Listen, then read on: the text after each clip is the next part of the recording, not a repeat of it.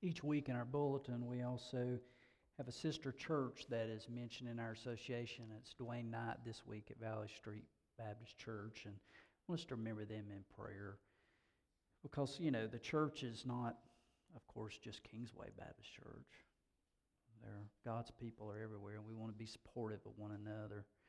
And uh, so just remember Dwayne and Valley Street Baptist Church. We are in Mark chapter 3, verses 22 through 30. John. I wrote Mark for some reason in my notes. Don't believe everything a pastor says. John chapter 3, thank you, 22 through 30, if you'll stand in God's honor. After this, Jesus and his disciples went out into the Judean countryside where he spent some time with them and baptized.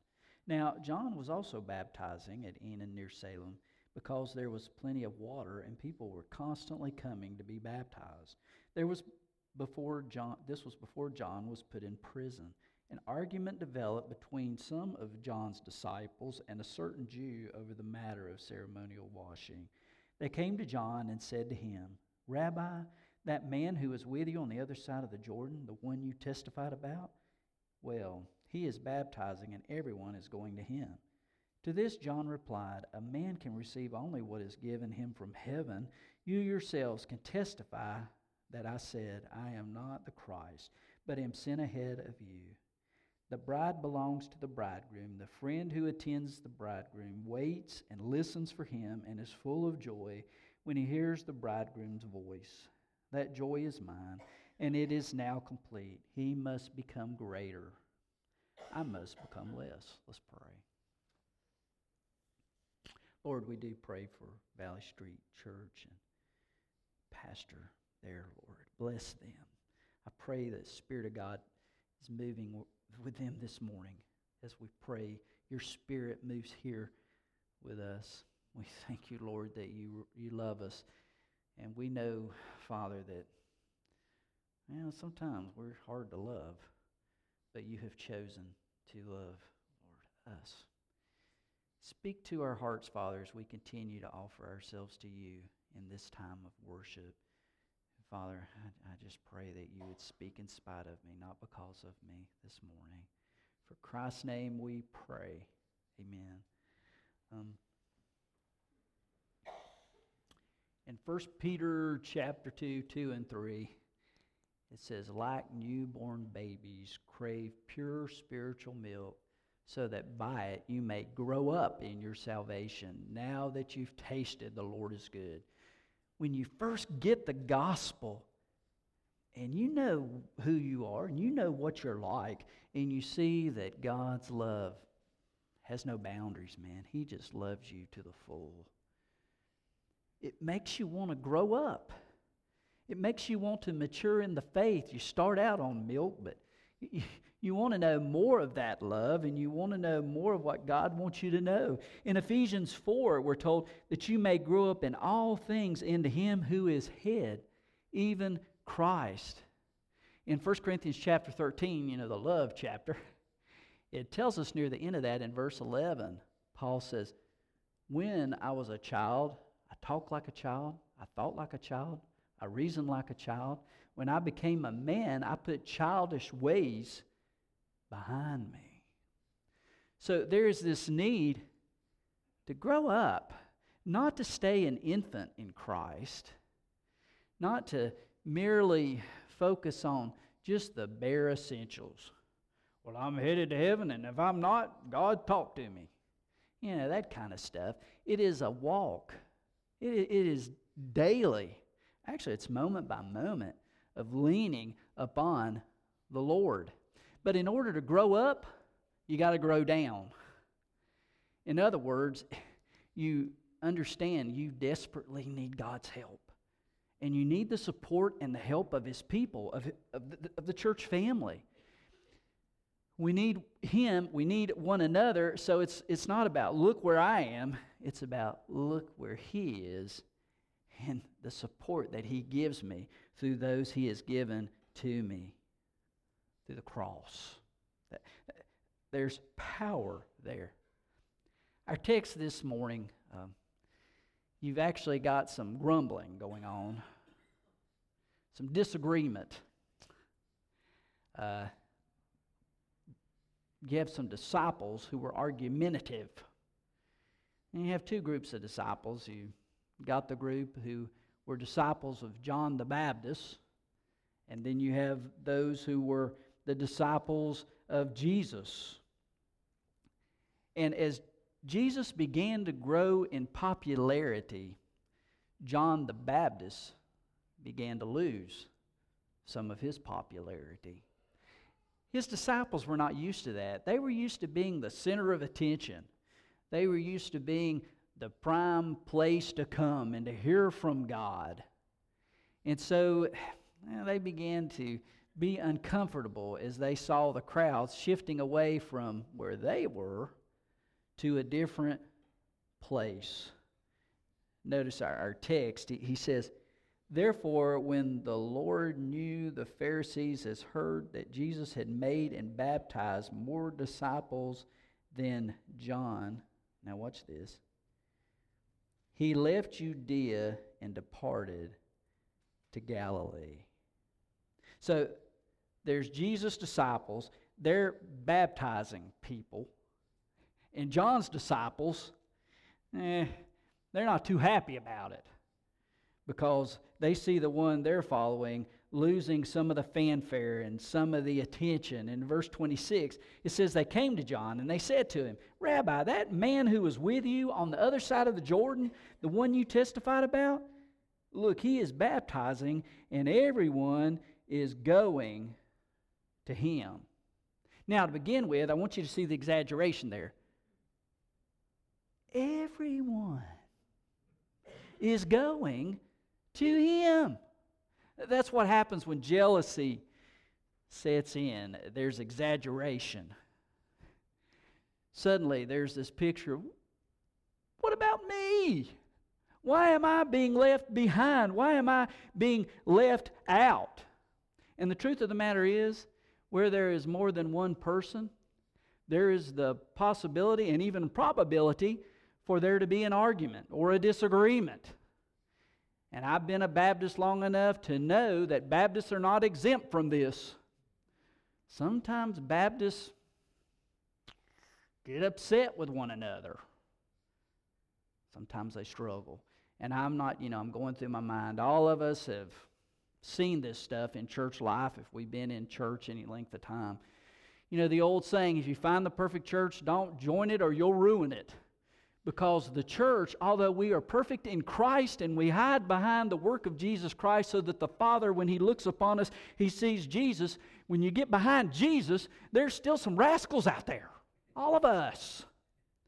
And so the picture here is that these disciples of John, they are jealous as they see this movement of God that's taking away their crowd. Walter Martin. Uh, years ago, Cindy and I had served in a, really, it was more like a rescue mission type ministry in Long Island. And one of the primary people in that ministry was a guy named Buddy Morell, a, a man we dearly loved. And Buddy was friends with a guy named Walter Martin, who was an apologist uh, in the pre podcast days. Uh, well, pre cassette, probably pre eight track. Some of you probably said, What are you even talking about, preacher? uh, pre a lot of things, not pre book. But Walter Martin had said if you have two people who agree on everything, one of them isn't thinking. You see, when we think, uh, we have different thoughts. And sometimes that can be a clash. I had a teacher in college that used to say it's okay to bump heads, but don't bump hearts. And sometimes when we bump heads, our hearts bump and we become upset with one another. Dr. Bob Cook, who was the former president of Youth for Christ, used to say, God reserves the right to use people who disagree with you. Guys, we don't always have it right, do we? And even when we know we have it right, sometimes we don't know we have it wrong. And God has to move and He has to speak to us and through us. there's a lot of examples of disagreement in the Bible. In Genesis 13, you have the herdsmen of Abraham and the herdsmen of Lot, and they got into a disagreement, and oh boy, whew, we don't want to be there. Genesis 31, we have Jacob and Laban, a nephew and uncle, having a confrontation. More family stories. Genesis 37, Joseph and his own brothers. What a confrontation. And then, of course, the 12 disciples who used to argue about, well, who will be the greatest in the kingdom of heaven? It'll be me. No, it'll be me. Well, what about me? You know, that, those kind of arguments that occurred. And there was Peter and Paul who had a disagreement about the law and about grace. And then there was the Jerusalem Council in Acts 15 that were at odds with one another over salvation. And then, of course, there was Barnabas and Paul, who, who got into such a disagreement that they ended up parting ways.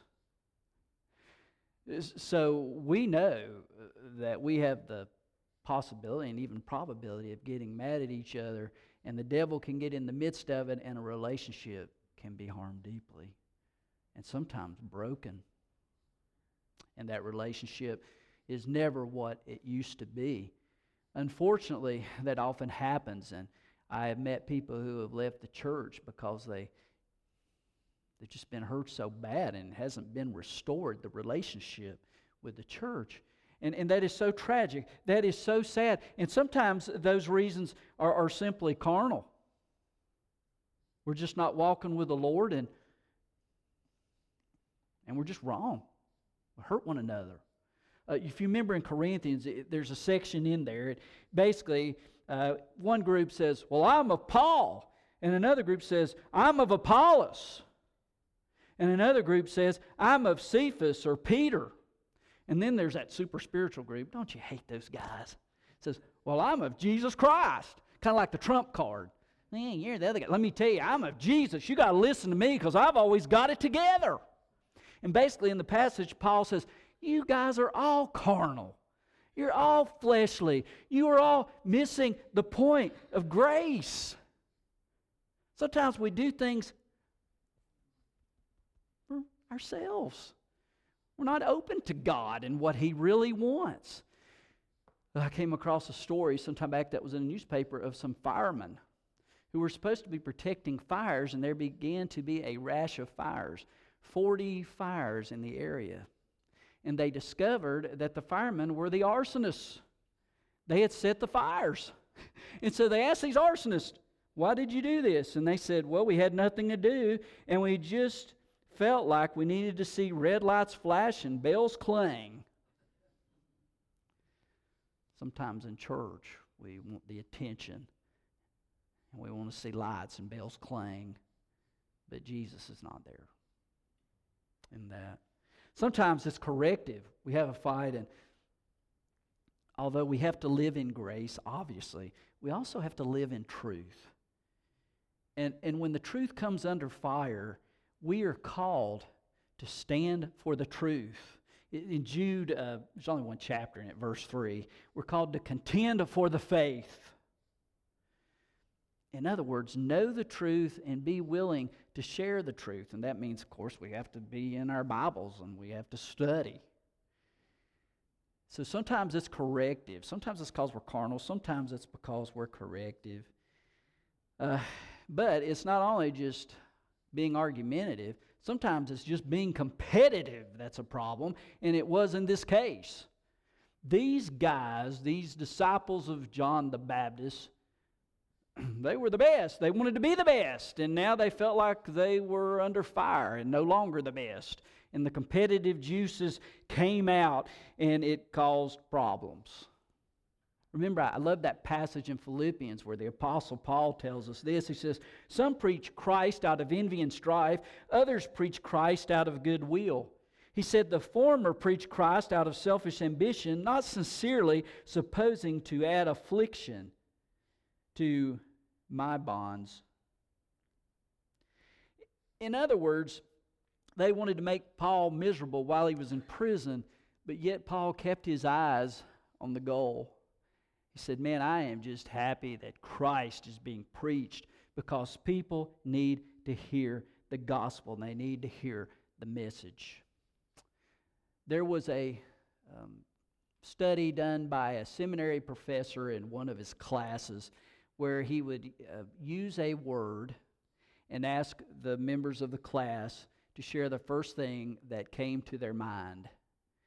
And what really upset him was he discovered just how broken his class was and how these people were looking for power. Many of them, they were searching to be somebody instead of just being servants.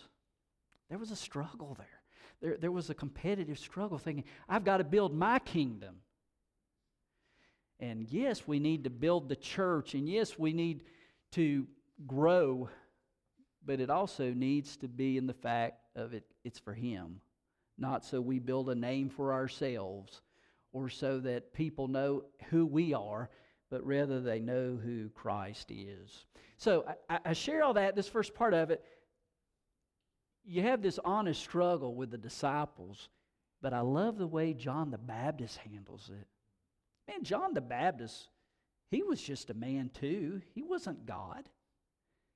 He could have easily taken up some of those same jealousies and pursued that argumentative spirit and that competitive spirit against Jesus and the, his followers. But he had learned not to grow up merely, but to grow down.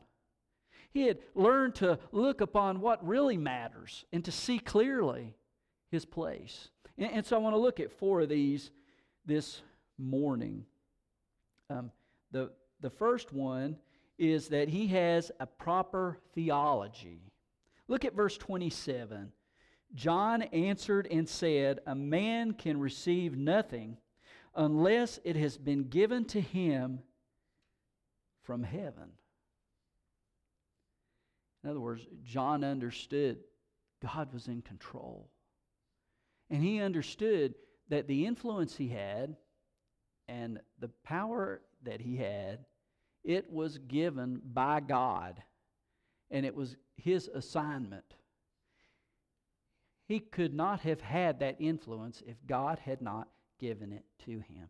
John the Baptist had a healthy view of the power of God, that God is in control.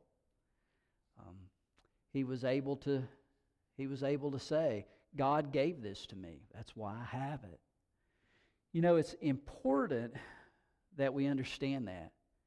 You know, people say, well, is God in control of the whole universe? Yeah, He's in control of the whole universe. Is God in control of the United States? Yes. Is, is God in control of the state you live in, the town you live in? Is God in control of your family? Is God big enough to be in control of your life?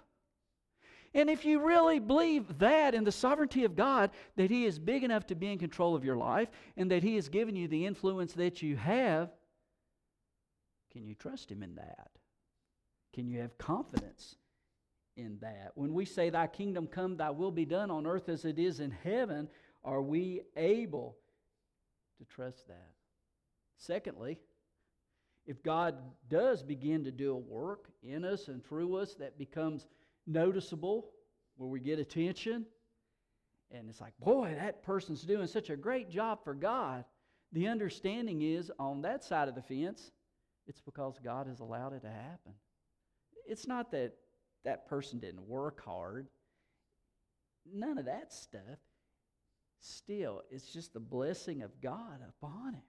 If it's lasting, it is a confidence in knowing that what I have, no matter the size of my field, no matter the amount of my influence, it comes from God. That's a proper theology. Listen to this is 1 Corinthians 4, verse 7.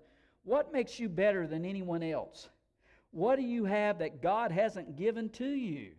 And if all that you have is from God, then why do you boast as though you have accomplished something on your own?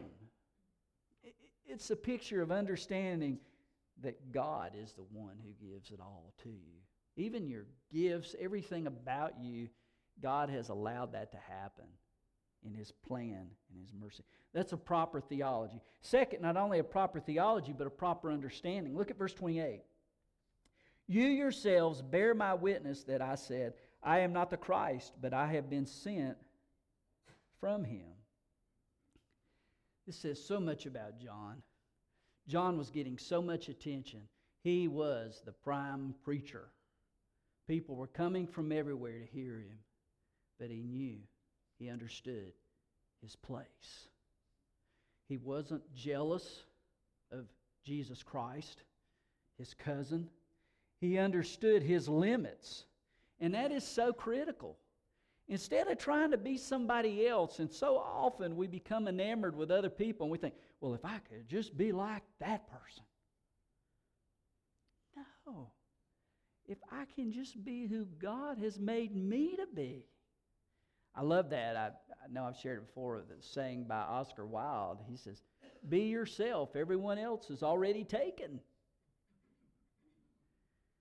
Discover who God has made you and be that person in following his call. There's three main passages as far as spiritual gifts 1 Corinthians 12, Romans 12, Ephesians 4.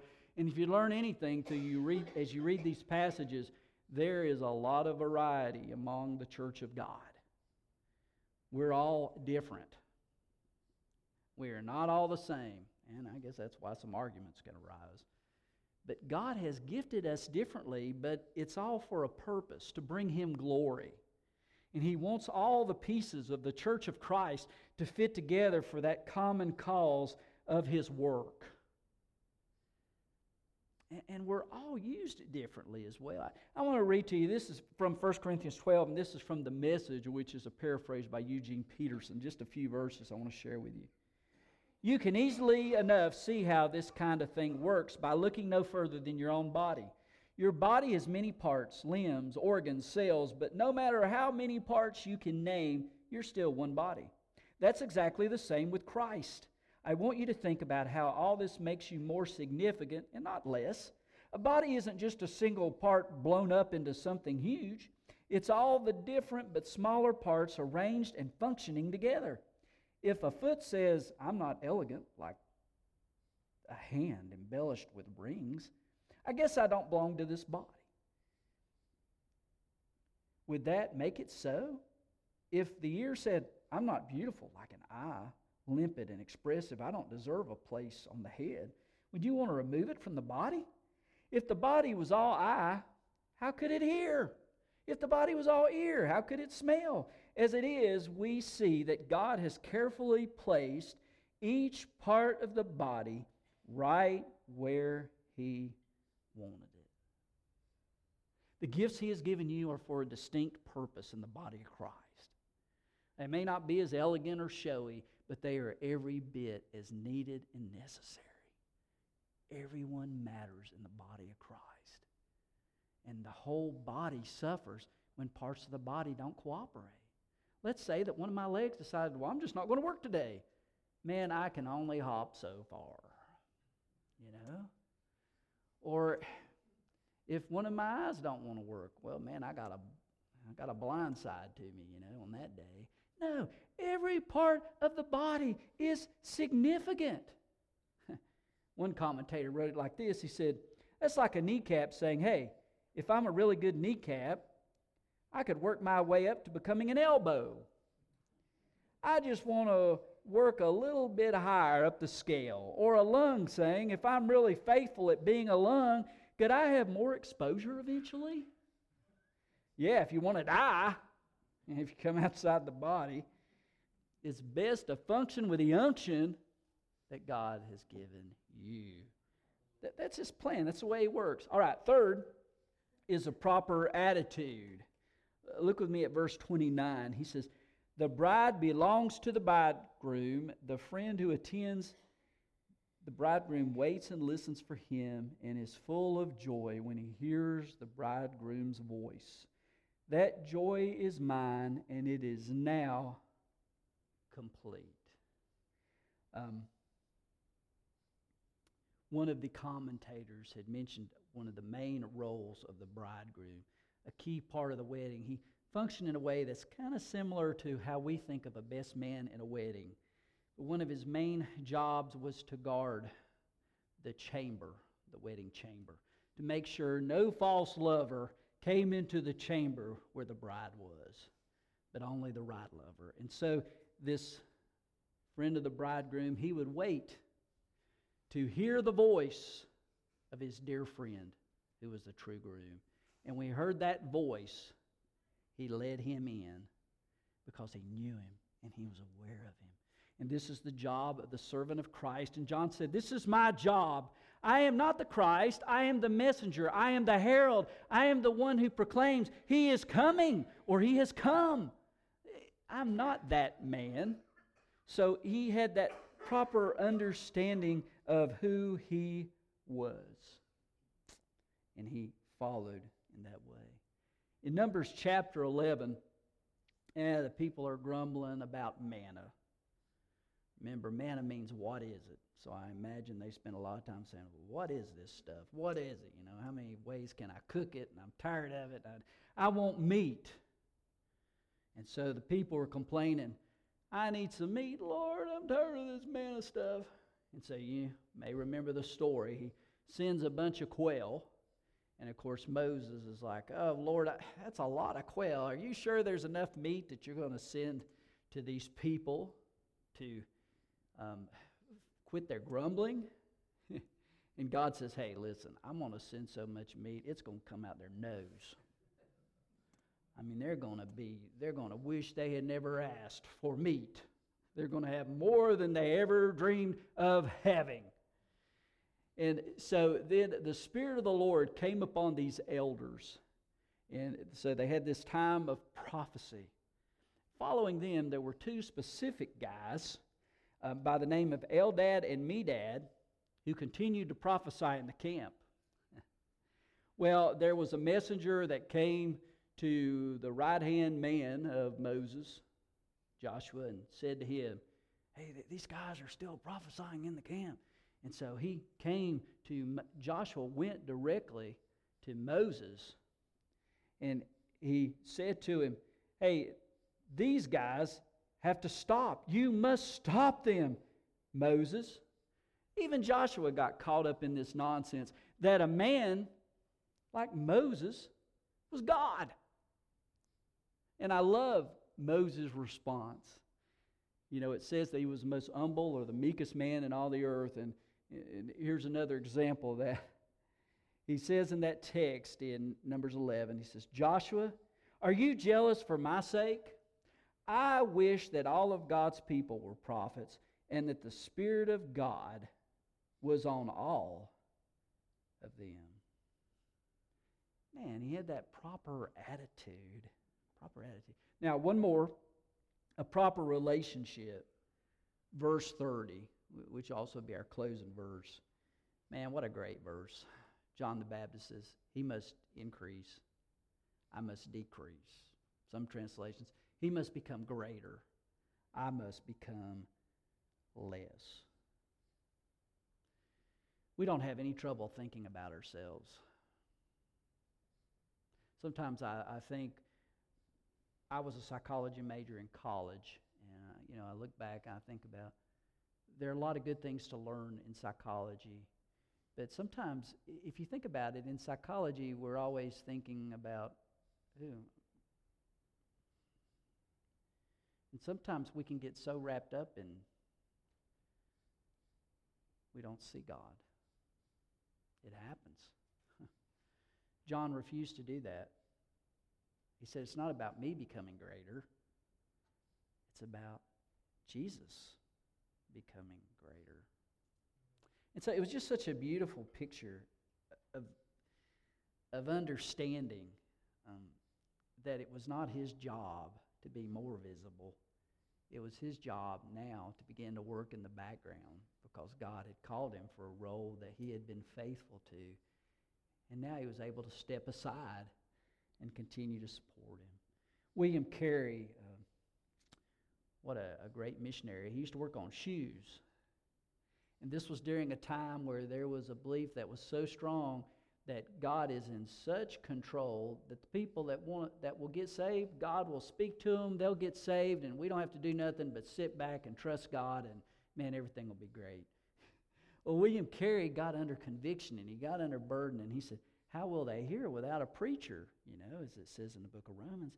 And, and so he left to another country, and he was known in Baptist circles as the father of the missionary movement.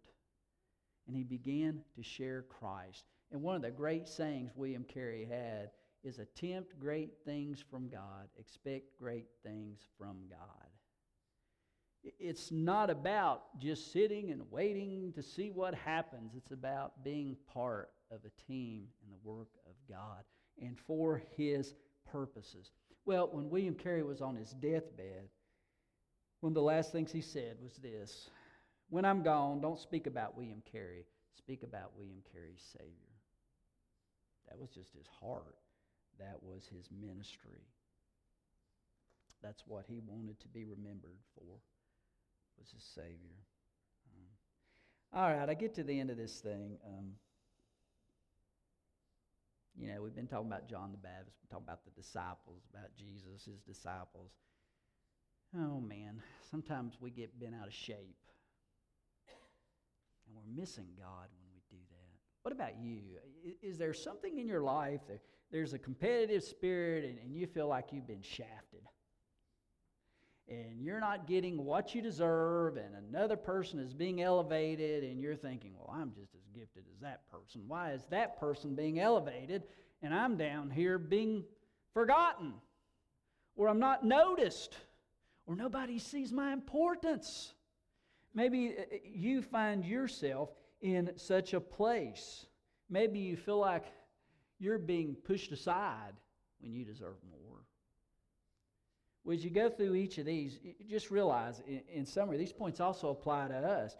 Number one, just understand God is still in control.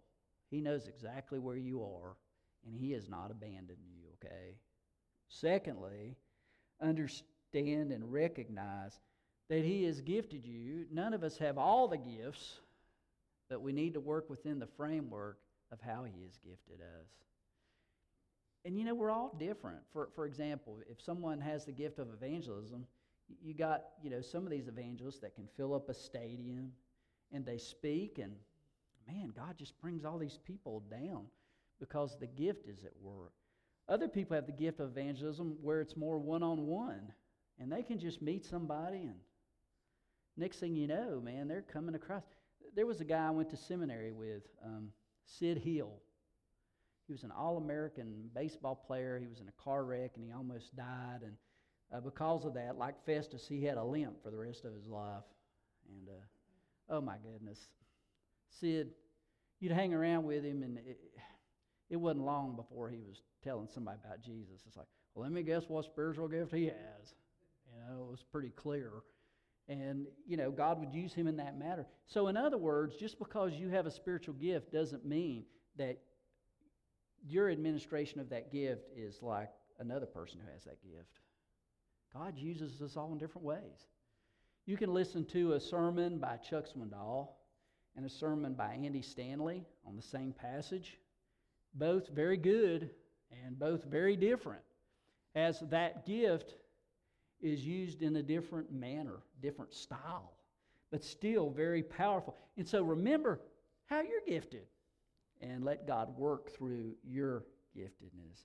Number three, be joyful just to be a part of the process. Don't get caught up in, I'm not being noticed.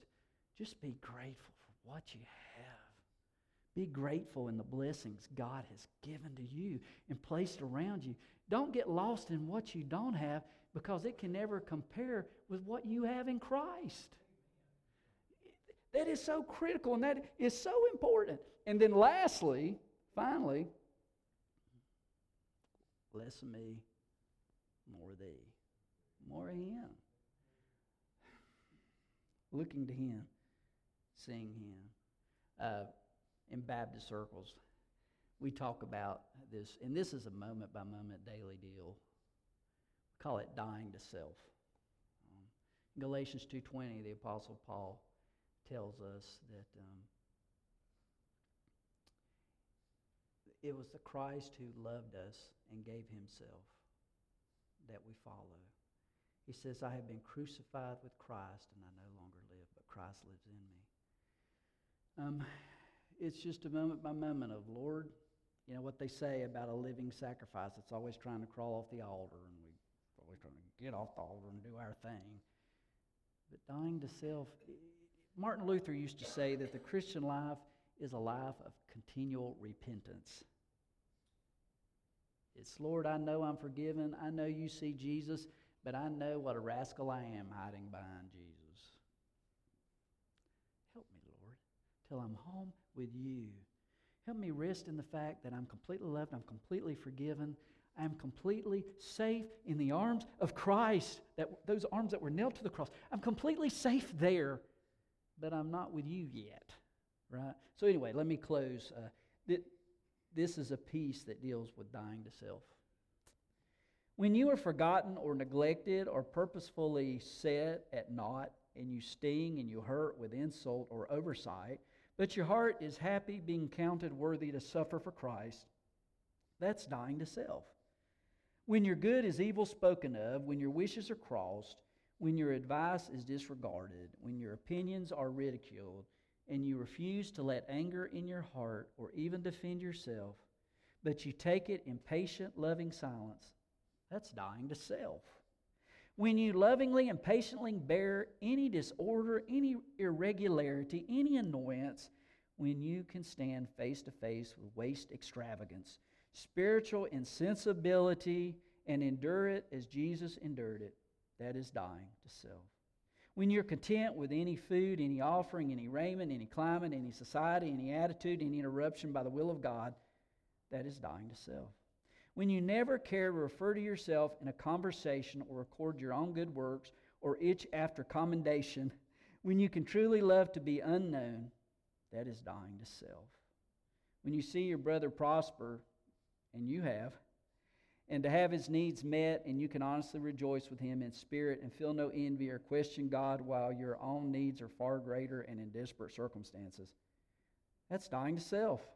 When you can receive correction and reproof from one of less stature than yourself, and can humbly submit inwardly as well as outwardly, finding no rebellion or resentment rising up within your heart, that is dying to self. And that's not merely growing up, it's growing down in Christ. We're going to have a time of response, invitation. Uh, maybe God has spoken to your heart, encourage you to respond to Him. You know, there is a time, there is a point where we have to answer that question Who is Jesus Christ to me? Not just who is Jesus Christ in history, not just who is Jesus Christ to those who are around me, but who is Jesus Christ to me? Is he the one who has forgiven not only the sins of the world, but your sins? Is he the one who left all of heaven to die for a sinful humanity? Is he the one who died for this sinful man and woman and child? Man, it's a, a chance to deal with that question this morning and to say, He died for me. So, this invitation is for you if you have never taken that initial step of trusting in Christ and finding new life and the forgiveness that He wants to provide you. Um, maybe some have wandered away. You're simply not where you should be, and God's been dealing with you. It's time to come back. This invitation is for you. Maybe you were in one of those uh, argumentative uh, states. You hurt somebody, you got hurt. Maybe God's dealing with you and saying, It's time to fix that. It's time to say, This is the role I had in it. God, give me the courage to deal with what needs to be dealt with. This invitation is for you. Maybe it's just time for you to come and say, you know, God's dealing with me in obedience to come and be a part of this particular church family, to join this church. Um, maybe that's coming from another church. Maybe that's by statement. Um, maybe it's by following Christ in baptism. Just be obedient to Him. That's the call. And for all of us, God, help us die to self. God, uh, we need you, Lord. It's that simple. Um, uh, but Father, we make it all complicated, Lord. Uh, bring us to the cross. Bring us to the altar. Bring us to obedience. Because only in you do we find what our hearts so cry out for. And uh, so in this time, we simply ask you are free to speak to us and that we are free to respond. Christ's name we pray.